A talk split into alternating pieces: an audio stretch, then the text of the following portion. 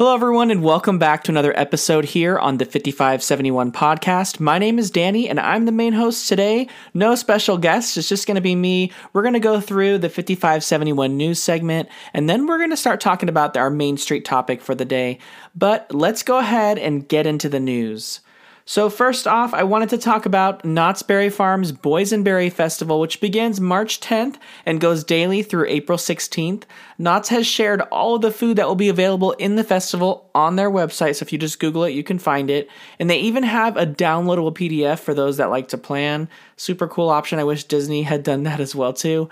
Um, they announced a Boysenberry Festival tasting card as well, which will set you back $55 for six tastings. So it's a little bit on the steep side, but the nice thing about the tastings at Knott's Berry Farm during their Boysenberry Festival is that they're generally pretty big and they're usually shareable. So um, not only can you share one tasting card, but each usually each portion you can share because it's pretty large in and of itself can be like a full sized entree. So keep that in mind when you're planning your tastings, as well as Knott's Berry Farm allows you to use the tastings most of the time for alcohol drinks too. So you'll have to check the card, but typically that's the case. So you can plan that as well too to really get your money's worth on that $55. But again, Starts the 10th, goes through April 16th. I won't be there on opening day, but I'm definitely going to be going opening weekend. I can't wait. Knott's Berry Farm Boysenberry Festival is my favorite time of year at Knott's Berry Farm, second to Scary Farm, of course.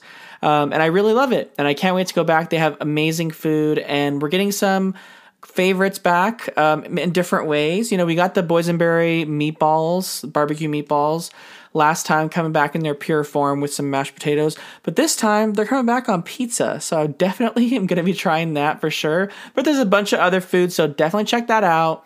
Head to Knott's Berry Farm for the Boysenberry Festival. You aren't going to want to miss it. And speaking of food festivals, Disney California Adventure is about to kick off the Disney California Adventure Food and Wine Festival, which returns this Friday, March 3rd, um, and goes all the way through April 25th. So, similar time frame to the Boysenberry Festival, but Disney California Adventure is holding its own with the Food and Wine Festival.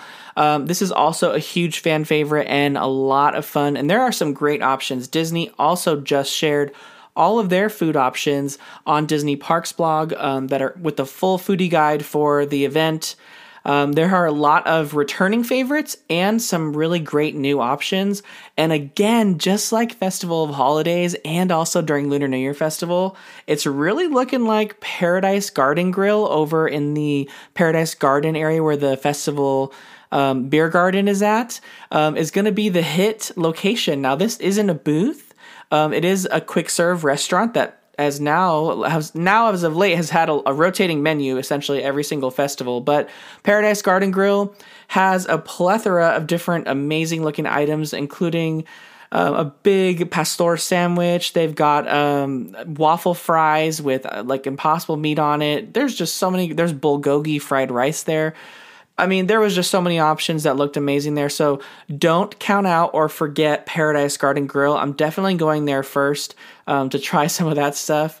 Um, and one of my favorite returning items too, um, like an Impossible Gyro flatbread, that's going to be over in um, Hollywoodland. But for the most part, we're getting back all the booths we remember for Disney California Adventure Food and Wine Festival. Um, it didn't seem like there was any new booths from what I can tell in the announcement. Um, and from what I saw in person as well too, when I was seeing them set up the booths, it didn't look like there was any new ones. However, there was some really new locations for some of these though. Um, we saw two booths in that round space behind Carthay Circle. Um, they had a Berry Patch booth in there and Delish. So usually we only see one in there. This time we had two. Uh, and then we also had two booths over back in Hollywoodland. Typically, LA Style is back there, um, and they kind of pair it up with the uh, Hollywood Lounge bar area, which is also serving special drinks and food, typically with that food truck there. But now it's kind of like a whole food and wine corner because they've got two booths there, plus the food truck, plus Hollywood Lounge. So definitely don't count that area out. That's going to be a fun area to go to. I like how they're really spreading out the festivals this year, including like the Lunar New Year Festival. They really brought that down to like Hollywoodland as well too, with not only the drinks and special food at the Hollywood Lounge there, but bringing the Lunar New Year processional all the way down to to Hollywoodland as well too. So Um, lots of great options. Check it out on Disney Parks blog if you want to see all the food that's coming out. That starts again this Friday, going through April 25th. Don't forget, there's also those beer seminars, wine seminars, mixology seminars. I have one of those planned too coming up, so I'll be doing that. I will be at California Food and Wine Festival on opening day. Um, and I'm to try to go to Boysenberry Festival on opening weekend as well too. So to kind of talk all about that, uh, this is a great time of year for uh, all the foodies that go to theme parks. So definitely don't miss out. Of course, we're gonna have a sip and savor pass as well too for um, the Food and Wine Festival. We always do. Um, the difference is is that it's probably, in my opinion, gonna be eight. It's always usually eight tabs, eight tastings. So I'm looking forward to that. Like I just mentioned, the Boysenberry Festival one only had six tastings, so you get a little bit more available items, but Disney, however, does not let you use any of your tabs on alcoholic drinks. So you're going to have to pay for those if you want those, but um, looking forward to that. And like I said, we'll have some coverage on my YouTube channel for that. We'll probably talk about it in the podcast, maybe have some special guests on to talk about it as well too. I can't wait. Um, looking forward to it, and I hope you guys all get to try everything you want to try too at Food and Wine Festival because, I mean, the best part I feel like is the desserts usually at the Food and Wine Festival, but they always have some really good like food options as well too. But I feel like the desserts are always the ones that stick out, stand out. So let me know what you guys think. Check check them out. DM me, message me. Let me know which ones were your favorite, and I definitely will share that as well too on the podcast. And over at Disneyland Resort, of course, they debuted finally the Magic Happens parade. Now, Magic Happens was supposed to kick off on February 24th, which was a Friday, but California was being barraged by a massive winter storm um, that brought with it snow, hail, rain, really cold temperatures, and it completely rained out the opening day grand event for Magic Happens parade. So both performances were canceled on Friday, as well as both performances canceled on Saturday due to the weather. However, it was able to go off without a hitch on Sunday, both performances at 3:30 and at 6:30 of the Magic Happens parade. The parade came back in all its full glory, minus one float. There wasn't the Tiana float on that opening day. However, for those of us that saw some friends and things that were tagged on Instagram that went to the cast member preview, which was Thursday, the day before it was supposed to debut, um, the Tiana float was in the cast member preview. I saw it on with my own eyes and people's stories, so it's definitely there still. So all the rumors surrounding it being taken out, removed, or used for it, the electrical parade, I know there was this wild rumor out there that said that the electrical parade new float uh, with the small world ending like had used the Tiana shell. I have no idea if any of that was true, but I mean, it seemed ridiculous. And obviously, we saw the Tiana float in the cast member preview, so it's still there. It's just maybe Tiana wasn't available. Maybe there was issues with the float. We don't know. So, but we'll have to wait and see um, once the parade comes back because as of um, the the next days, we're looking like more rain too. So we'll have to see um, how many times it's actually going to debut. But I feel bad for this poor parade, man. It's been cursed. I feel the first time it came out, it was shut down with the pandemic. Now, you know, its opening time is is uh, be just barraged with a ton of bad weather. So. Um, but yes, Magic Happens Parade is back with daily performances, weather permitting. Um, typically, it's going to be at 3:30 and 6:30 p.m.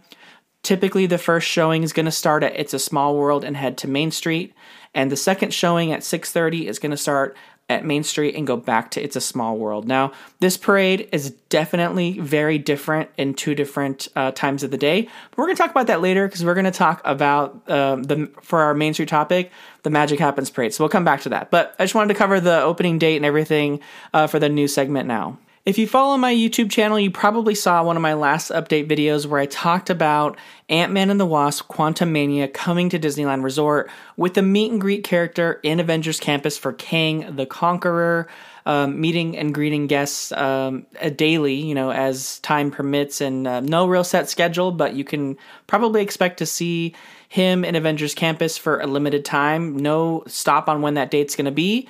Um, I also showed other new items in the park, like the Quantum Ooze sipper and the Quantum Ooze drink that went along with the movie as well. However, just after the weekend, Disney quietly released another character in Avengers Campus from the movie, which was Cassie Lang herself, Ant Man's daughter. Um, she played a huge role in the movie and is now in Avengers Campus, meeting and greeting guests. So not only can you meet Kang the Conqueror and you know talk to Kang the Conqueror, but you can also speak to Cassie Lang. She came out Monday night um, after the rain and everything in Avengers Campus and was talking to guests there. I saw it on social media, so definitely um, head on over to Avengers Campus if you already met Kang the Conqueror and you want to meet Cassie Lang. Uh, it's so cool when Disney does these kind of meet and greet characters for Avengers shows and Avenger movies in the MCU. Um, that you know are current in Avengers Campus. They've been doing such a great job with it. I feel like they really hyped it up and started doing really, really well with this when um, Loki was out, and of course we have another season of Loki coming this year. So we can probably expect a lot more cool things like this coming to Avengers Campus. So just wanted to mention that real quick because it kind of caught me off guard when I saw it on social media. So, Kang the Conqueror and Cassie Lang from the movie Ant Man and the Wasp Quantumania now greeting in Avengers Campus for a limited time. And uh, unfortunately, we don't know an end date to that. So, if you have a trip planned recently, hopefully you'll be able to see them. In the past, these limited characters typically are only a few weeks. So, uh, if you have a trip planned, maybe like mid spring break, I don't know that necessarily they'll be there still. Another thing that's very relevant if you watch my YouTube channel is the Disneyland Hotel and the construction progress there over at the Disney Vacation Club Villas or the Villas at the Disneyland Hotel. Disney finally announced an opening date for this brand new tower with all these new rooms, and they gave us a brand new look at the rooms and the different studio villas, one bedroom, two bedroom, grand villas that would be available um, to book in this new tower. Um, now, and they also gave, like I mentioned, an opening date, which is going to be September. So, not necessarily open day, but open month at least um, for this new tower, September 2023. And that Disney Vacation Club guests would be able to book the Disney Vacation Club villas for the opening week starting on March 15th, I believe. So if you are a Disney Vacation Club member and you want to be able to book a room at the new villas at the Disneyland Hotel, you can do so um, starting March 15th. And they actually mentioned um, that it would become available shortly thereafter to Magic Key holders and also just regular guests. Um, now the thing is, is this is completely a tower for only Disney Vacation Club villas. Um, and just like any Disney World resort hotel that has Disney Vacation Club villas, so like Disney's Riviera Resort, Disney's Saratoga Springs Resort, Disney's Old Key West, those are exclusive resorts to just Disney Vacation Club. However, sometimes Disney Vacation Club members don't completely book up every single room in all the resorts. So when that happens, Disney's able to rent or book those rooms to non Disney Vacation Club members for a monetary value. Um, now the problem is is that Disney Vacation Club villas are usually bigger rooms. They typically include um, like kitchens, kitchenettes, multiple bedrooms. So you can imagine the pricing is usually pretty high. Now Disney Vacation Club members don't have to pay money; they just use their vacation club points to book the rooms. But if you are booking it as a non Disney Vacation Club guest, you're going to be paying probably well over a thousand dollars for all these rooms, is my guess. Um, they're all really, really big rooms, and the Disneyland hotel's already encroaching the $800 price mark for just the regular standard rooms. So it's probably going to be well over a thousand for all these rooms. These are brand new rooms, much larger than regular guest rooms. Um, but it is exciting to have an opening weekend or opening month, excuse me, for this um, Disney Vacation Club Tower. We've been talking about it a lot. I've been talking about it a lot. September 2023 is when we can expect it to open. Um, the only way that it will be available to book for other non Disney Vacation Club guests is if Disney Vacation Club's members don't book all the rooms. And Suffice it to say, Disneyland Resort does not have very many villas. I think the, Grand Californian Hotel only has about 71 villas to be able to book, and that makes booking Disney's Grand Californian Hotel and Spa, even as a Disney Vacation Club member, almost next to impossible. Now, for those that don't have Disney Vacation Club, um, I'll explain it just really, really quick. But essentially, you buy into a Disney Vacation Club property, and that's your home resort. And at your home resort, you can book your um, your resort 11 months in advance to plan your vacations. Now, if you want to book any of the other Disney Vacation Club resorts that you're not a member of or not an owner of, you can do so, but you can only do so seven months in advance. So, if you look at the Grand Californian, where it only has about 71 ish villas, if they're all split off in certain ways, you can imagine if you aren't in the category that can book 11 months in advance for someone that maybe bought into the Grand Californian, there's going to be very few instances where you can book the Grand Californian Hotel as a non Disney Vacation Club member or even a non member of that particular resort. So, if you're a member, say, or an owner of like the Bay Lake Tower in Walt Disney World, Florida, but you want to book a reservation here at the Disneyland Resort um, at the Grand California Hotel, which is the only place that has villas at the moment, you would have to wait until seven months out and maybe there wouldn't be anything available. So you have to join a wait list. And even after you join the wait list, there may not be an opening for you to be able to book an actual room. So it can be harder to book rooms at in demand resorts. So even though Disney has published a date when Magic Key holders can make reservations and a date when regular guests can make reservations at the villas at the Disneyland Hotel, if you're not a Disney Vacation Club member, I wouldn't hold out a lot of hope in booking a room because there's already such limited amounts of vacation club units at the Design Resort. I think this is only adding just over 300 villas. So it is adding a sub, you know, a substantial amount to Disneyland Resort, but they're already on the real low side compared to everything that's available at Walt Disney World and Disneyland really wants to kind of entice more vacation club members to come and vacation at Disneyland.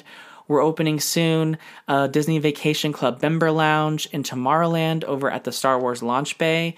This is a common thing at Walt Disney World. You have vacation club member lounges over there.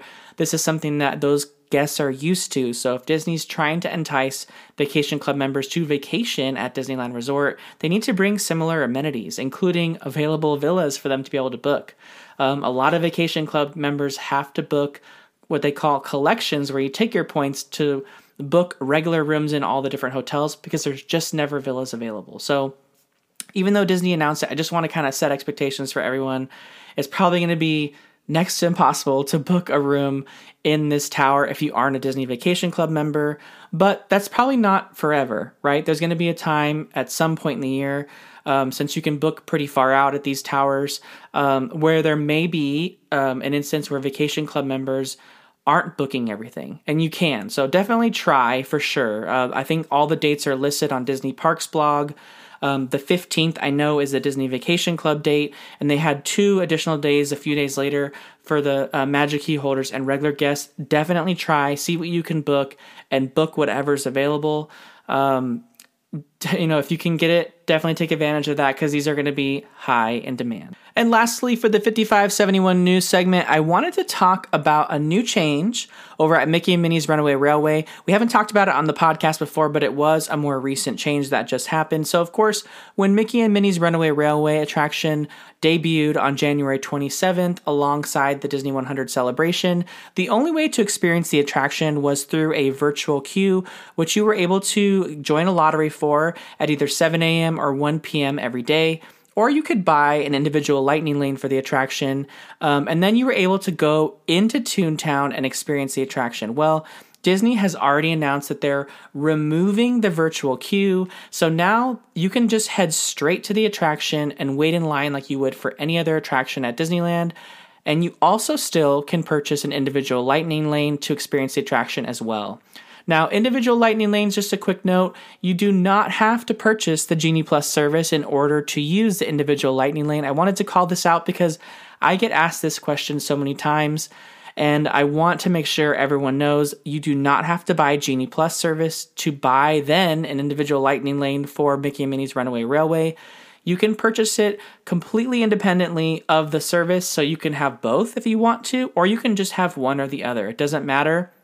Individual lightning lanes for an attraction like Mickey and Minnie's Runaway Railway is going to be variable and it's going to depend on the day. So it could be $12, $17, $20, $24. So it kind of just depends on what that day is, is showing. So you're going to want to open up the Disneyland app, head to your tip board, scroll down to Mickey and Minnie's Runaway Railway, and then for the day that you're there, you'll be able to see what the cost is. Now, when you're buying an individual lightning lane for the attraction, unfortunately, you cannot select future times, but you can purchase the time that's available in that moment. So if you want to sit on it for a little bit, maybe get a time later in the day, you could definitely do that, but just be careful that you don't sit on it for too long and then they run out for the day too. Keep in mind, Mickey's Toontown still closes on nights they have fireworks for Wondrous Journeys.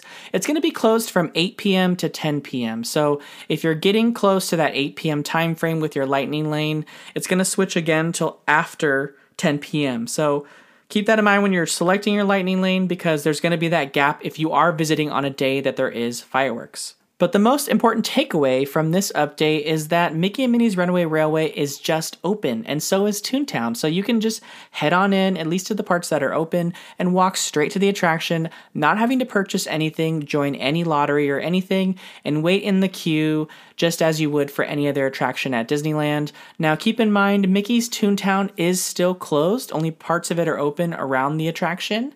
Um, Mickey's Toontown is going to have its grand reopening to unveil the reimagining of the land on March 19th. It had a little bit of a delay due to the severe weather we've been having this winter season, although we just had a bunch of severe weather again, which delayed the opening of the Magic Happens parade, like we talked about. So I'm not sure if they're going to delay it even more at this point um, on the construction. I don't know what they've been able to co- accomplish, what they haven't been able to accomplish. But there's lo- there's large parts of Toontown that are currently areas where we can stand and, and walk around in, um, especially since they had to give us access to the bathrooms um, in Mickey's Toontown since the attraction's right there. But all the buildings and the restaurant around the restroom in Mickey's Toontown are still not finished and are definitely going to need to be finished for March 19th. So definitely expect in the next coming weeks for Mickey's Toontown available areas to kind of really change and take shape into different spaces you're allowed to walk and not allowed to walk as they continue to work on them, right? We know we're going to have another food service cafe. We already had one there, but there's currently no theme, no signage, no nothing. So they're going to have to work on that, as well as some other unfinished parts of that oh, exposed land that we can see, like the Pluto's um, market and things like that, that I've talked it about in my YouTube updates too. So lots of changes are still coming but it is nice for those that haven't had a chance to go into Mickey's Toontown yet and see what we already have seen in the parts that are available. Um, because they didn't get a lightning lane or they didn't get a virtual queue, you can all now currently walk over to Mickey's Toontown and um, experience all that's available now whenever you'd like. And you don't have to experience the attraction if you don't want to. So we are, like I mentioned, just a few weeks away from February, or excuse me, March 19th, which is the grand reopening of Mickey's Toontown. No word yet on if they're going to be using virtual queue to enter the land at that point, or um, if it's just going to be wide open like it is right now. So we'll have to wait and see. I could definitely see Disney using the virtual queue for Mickey's Toontown um, to kind of limit how many people are in the land. Right? There's only one way in and one way out. Um, there's going to be people wanting to ride the attraction, but then there's going to be the Chip 'n Dale Gadget Coaster. There's going to be the Roger Rabbit Cartoon Spin. There's going to be Mickey's House, Minnie's House, Donald's House, Goofy's House. All these places that people are going to want to go, and um, not all that much space in Mickey's Toontown. So wouldn't be surprised if we saw Virtual Queue come back for just access to the land. But we'll have to wait and see. Kind of like how Super Nintendo World is doing their access for their mini land because it's not that big either. So um, definitely something, you know, a reason as to why they could have removed it from Mickey and Minnie's Runaway Railway because it might be something they use just for land access in general. But that's just a speculation. Disney has confirmed nothing about that yet, especially considering they've already delayed the opening once and we've had more bad weather, like I mentioned. So maybe we see more delays. But we'll keep you updated on that on this podcast and on the YouTube channel um, as we find out more information. But that wrapped up our 5571 news segment, and I want to get now into our Main Street topic of the day, which was the return of the Magic Happens Parade. And for a lot of us uh, fans that went to Disneyland during those final weeks of, of the park's operations before the pandemic shut the parks down, um, the Magic Happens Parade really held a special place in all of our hearts because it was the last thing that we experienced um, at Disneyland before the park shut down. Now, if you remember D23 Expo 2019, there really wasn't a lot of announcements for Disneyland at all. In fact, our only announcement during that expo, uh, when they were announcing all the Disney park stuff, was just the Magic Happens parade. Uh, they gave us some artwork of some of the floats to expect. They described the parade, the floats, and they even had Jordan Fisher and a bunch of other dancers come out and perform the Magic Happens Parade soundtrack on stage and got really everyone hyped up for this. It was a big investment for Disneyland. They spent millions of dollars on this parade. Um, and it was a, a, you know a big impressive parade which we hadn't really seen the likes of at Disneyland for quite a while. We had held on to that Soundsational parade for so many years. Soundsational parade I believe debuted in 2011 and this was 2019 that we were hearing the announcement of the Magic Happens parade. Um, so it was exciting. Uh, it was a we hadn't had a change like this at Disneyland in a while. So a lot of people were really ready for it. They were really hyped for it. Plus, we had nothing else coming, at least announcement wise, right? They didn't really tell us anything else that was coming. The 2019 D23 Expo was all about Epcot and Epcot's transformation for its upcoming 40th anniversary to then coincide with the Disney World's 50th anniversary all three of which were completely derailed by the COVID 19 pandemic. So um, there were so many announcements at that D23 Expo about Epcot that we just never got. Um, so many amazing things for the Epcot's transformation that were completely cut, but that's a whole other episode and a whole other topic.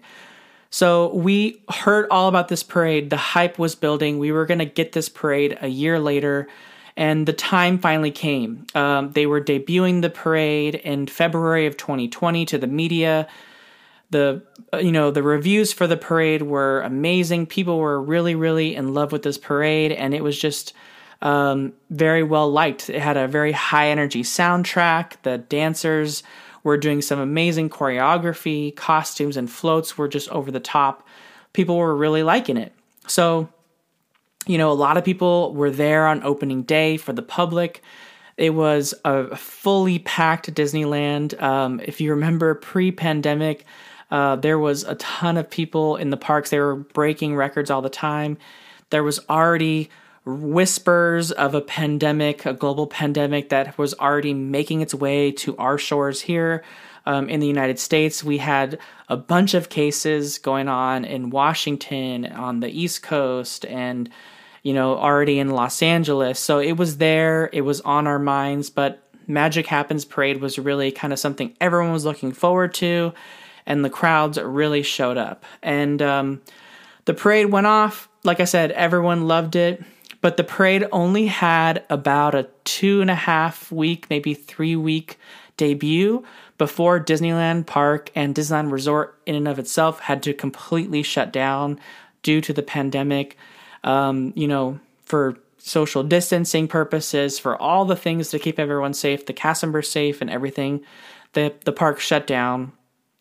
With it, the Magic Happens parade, and um, you know, we all thought it was going to be two weeks. They said it was going to be two weeks. Uh, to all the cast members were saying, "We'll see you in two weeks," and everything. We all know the story, right?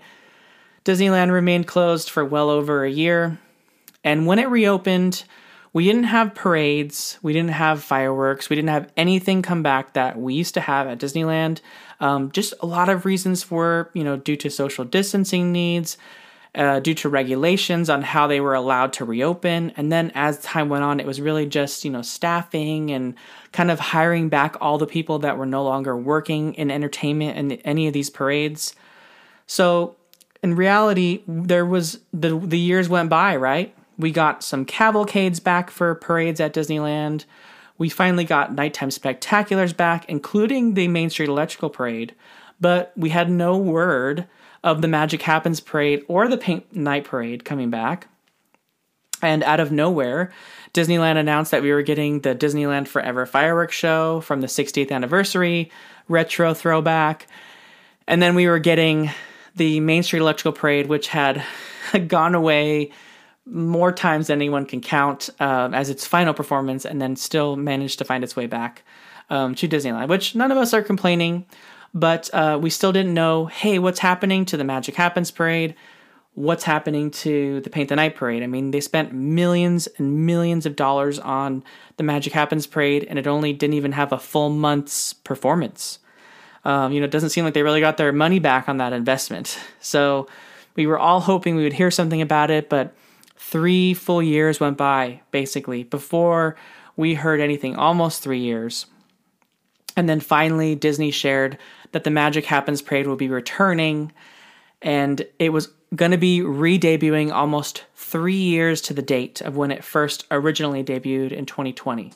So we saw the Magic Happens parade finally come back on Sunday, February 26th, even though it was supposed to come back on February 24th, like I mentioned earlier, due to the weather.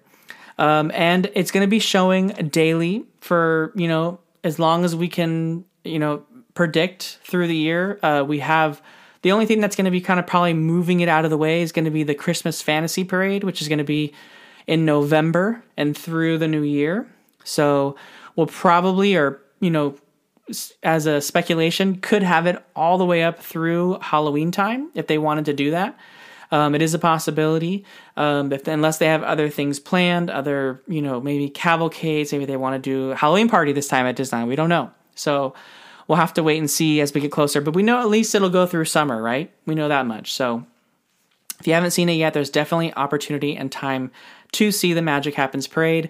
Typically, like I mentioned earlier in the podcast, you're going to have two showings per day. You're going to have a 3:30 showing and a 6:30 showing, but definitely check the Disneyland app because this could always change.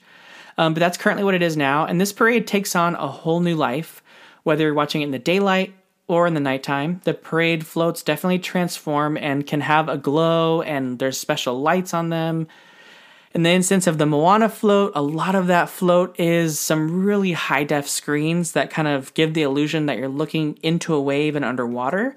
And so this really comes to life at nighttime because you can really vibrantly see all those colors and all of that stuff in the wave uh, on the float at nighttime more so than you can during the day. So the the Coco float, the frozen float, everything really kind of transforms at night, but at the same time a lot of the floats have color and detail that you just don't see at nighttime that you see during the day.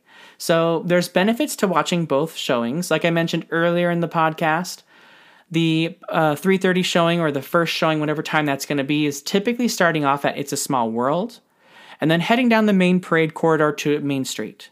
And then the second parade showing is going to be starting at 6:30 or around that time, and heading from Main Street down the parade corridor to It's a Small World. So you guys can plan accordingly that way.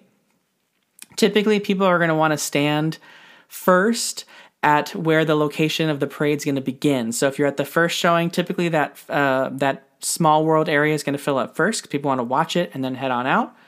And then the same goes for Main Street the second half because people will then kind of hang around and watch the fireworks maybe thereafter. So it can definitely help you plan better when you think about it that way. And if you're not a parade person and you don't want to watch any of this and you just want to experience all the shorter wait times on the rides, take advantage of that too. Remember these parade times because these are going to be some great times to head onto the attractions and get those minimal waits. Not only for your lightning lane return times that are around this time, but also for your regular standby queue. So this is a very good time to do all that kind of stuff, but keep in mind there's still other things in play. We have the fireworks or projection nights.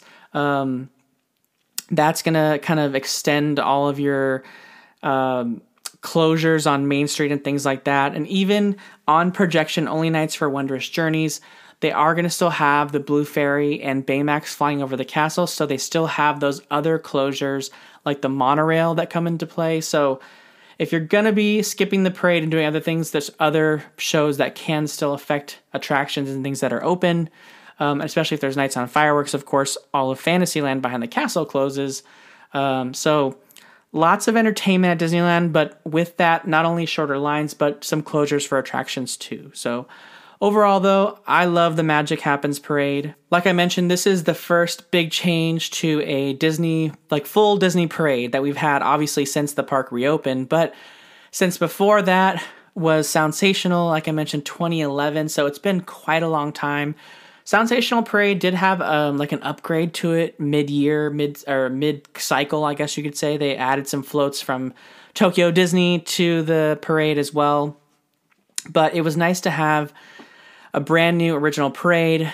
And for those that didn't get to see it in those first few weeks, it's great that you have the opportunity to see it now on a daily basis, even if you're not coming on a weekend. So it's nice to be able to do that during the week as well.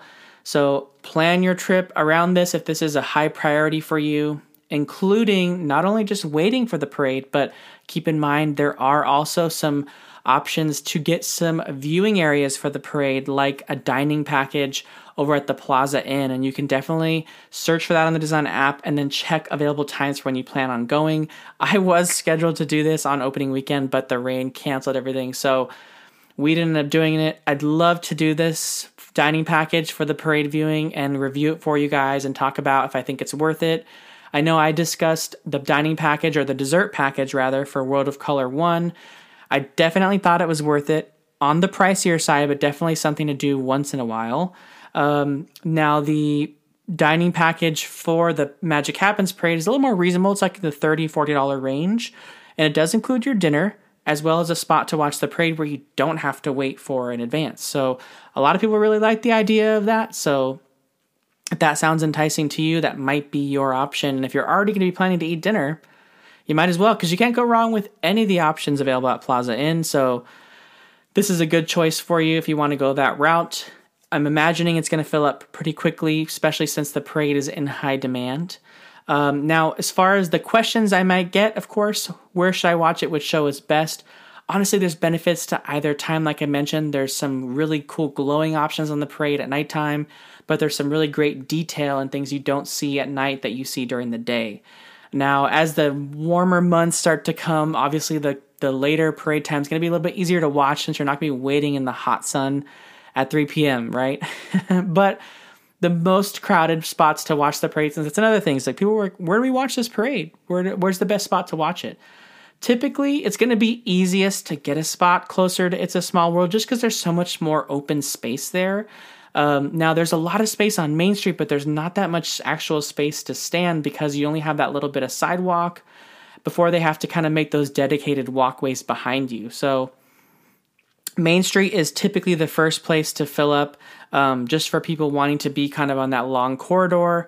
And then over by It's a Small World, um, you have some different tiered viewing areas, some higher, so maybe if you have younger kids, it's better to go over to It's a Small World because they might be able to be right up against the railing and above all the people below to still be able to see the floats. So there's a lot of great options for the shorter kids or shorter people over at It's a Small World, I would say, whereas Main Street's kind of like a level playing field. You're watching it right on the street. Um, but the real big benefit to watching it on Main Street, especially if you're watching it closer to the Emporium or somewhere in Town Square, is that the parade wraps around the entire Town Square. It's going to go from the Emporium over to City Hall, past the train station, and then out the back over by the the Lincoln attraction. So um, if you're in that area, you have kind of an extended time to experience the parade. You see kind of all the floats all around you. It's a nice place to watch it, but that is why it does fill up quickly. So, overall, I think that's probably going to be all the questions people are going to have about the parade.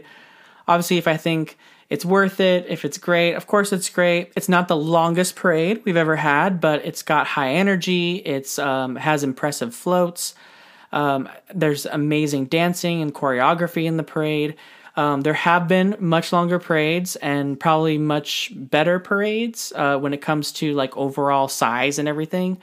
But this is an excellent addition and really just ups the ante for the amount of entertainment available at Disneyland and also really bringing you value, right? Because guests today experiencing the parade were paying the same amount that guests two weeks ago were not experiencing the parade. So this is just more entertainment, more value that Disney's bringing back to the costs of the ticket that you're paying for to go into the parks or for your Magic Key to go in the parks as well. But that wraps up this episode of the 5571 news segment and Main Street topic. I hope you guys were able to take something away from this podcast episode, not only with the news, but maybe something about magic happens. And if you like this episode and want to hear more, we're going to keep having these episodes, of course. So make sure you're subscribed on whatever platform you're listening on. You can just hit the subscribe button. And a lot of times, on Spotify or Apple Podcasts too. There's a way to be notified when there's new episodes. And thanks for all of you guys that are loyal listeners that were wondering where the podcast episode was on Monday. Thanks for sticking with me. I was at Magic Happens Parade on Sunday and we were there kind of late and I just didn't have time to finish editing the parts that I had, as well as recording my thoughts on the parade and things like that afterward, and really getting it out on Monday without completely not sleeping. And I still had to go to work the next day. So I wanted to make sure I had enough time to really kind of get all my thoughts out, make a full episode for you guys, and get it edited. So I appreciate the patience and I hope you enjoyed this episode. And if you'd like, you can reach out to me on social media. You can follow me at Just Ask Danny on almost every platform, including my YouTube channel. So make your make sure you're subscribed there as well too, as I'm gonna have some upcoming video updates about Disneyland Resort and some news, as well as some Magic Happens clips from my day on the opening day event that we went to for Magic Happens Parade as well. But thanks again for listening to this episode, and we'll see you real soon on the next one.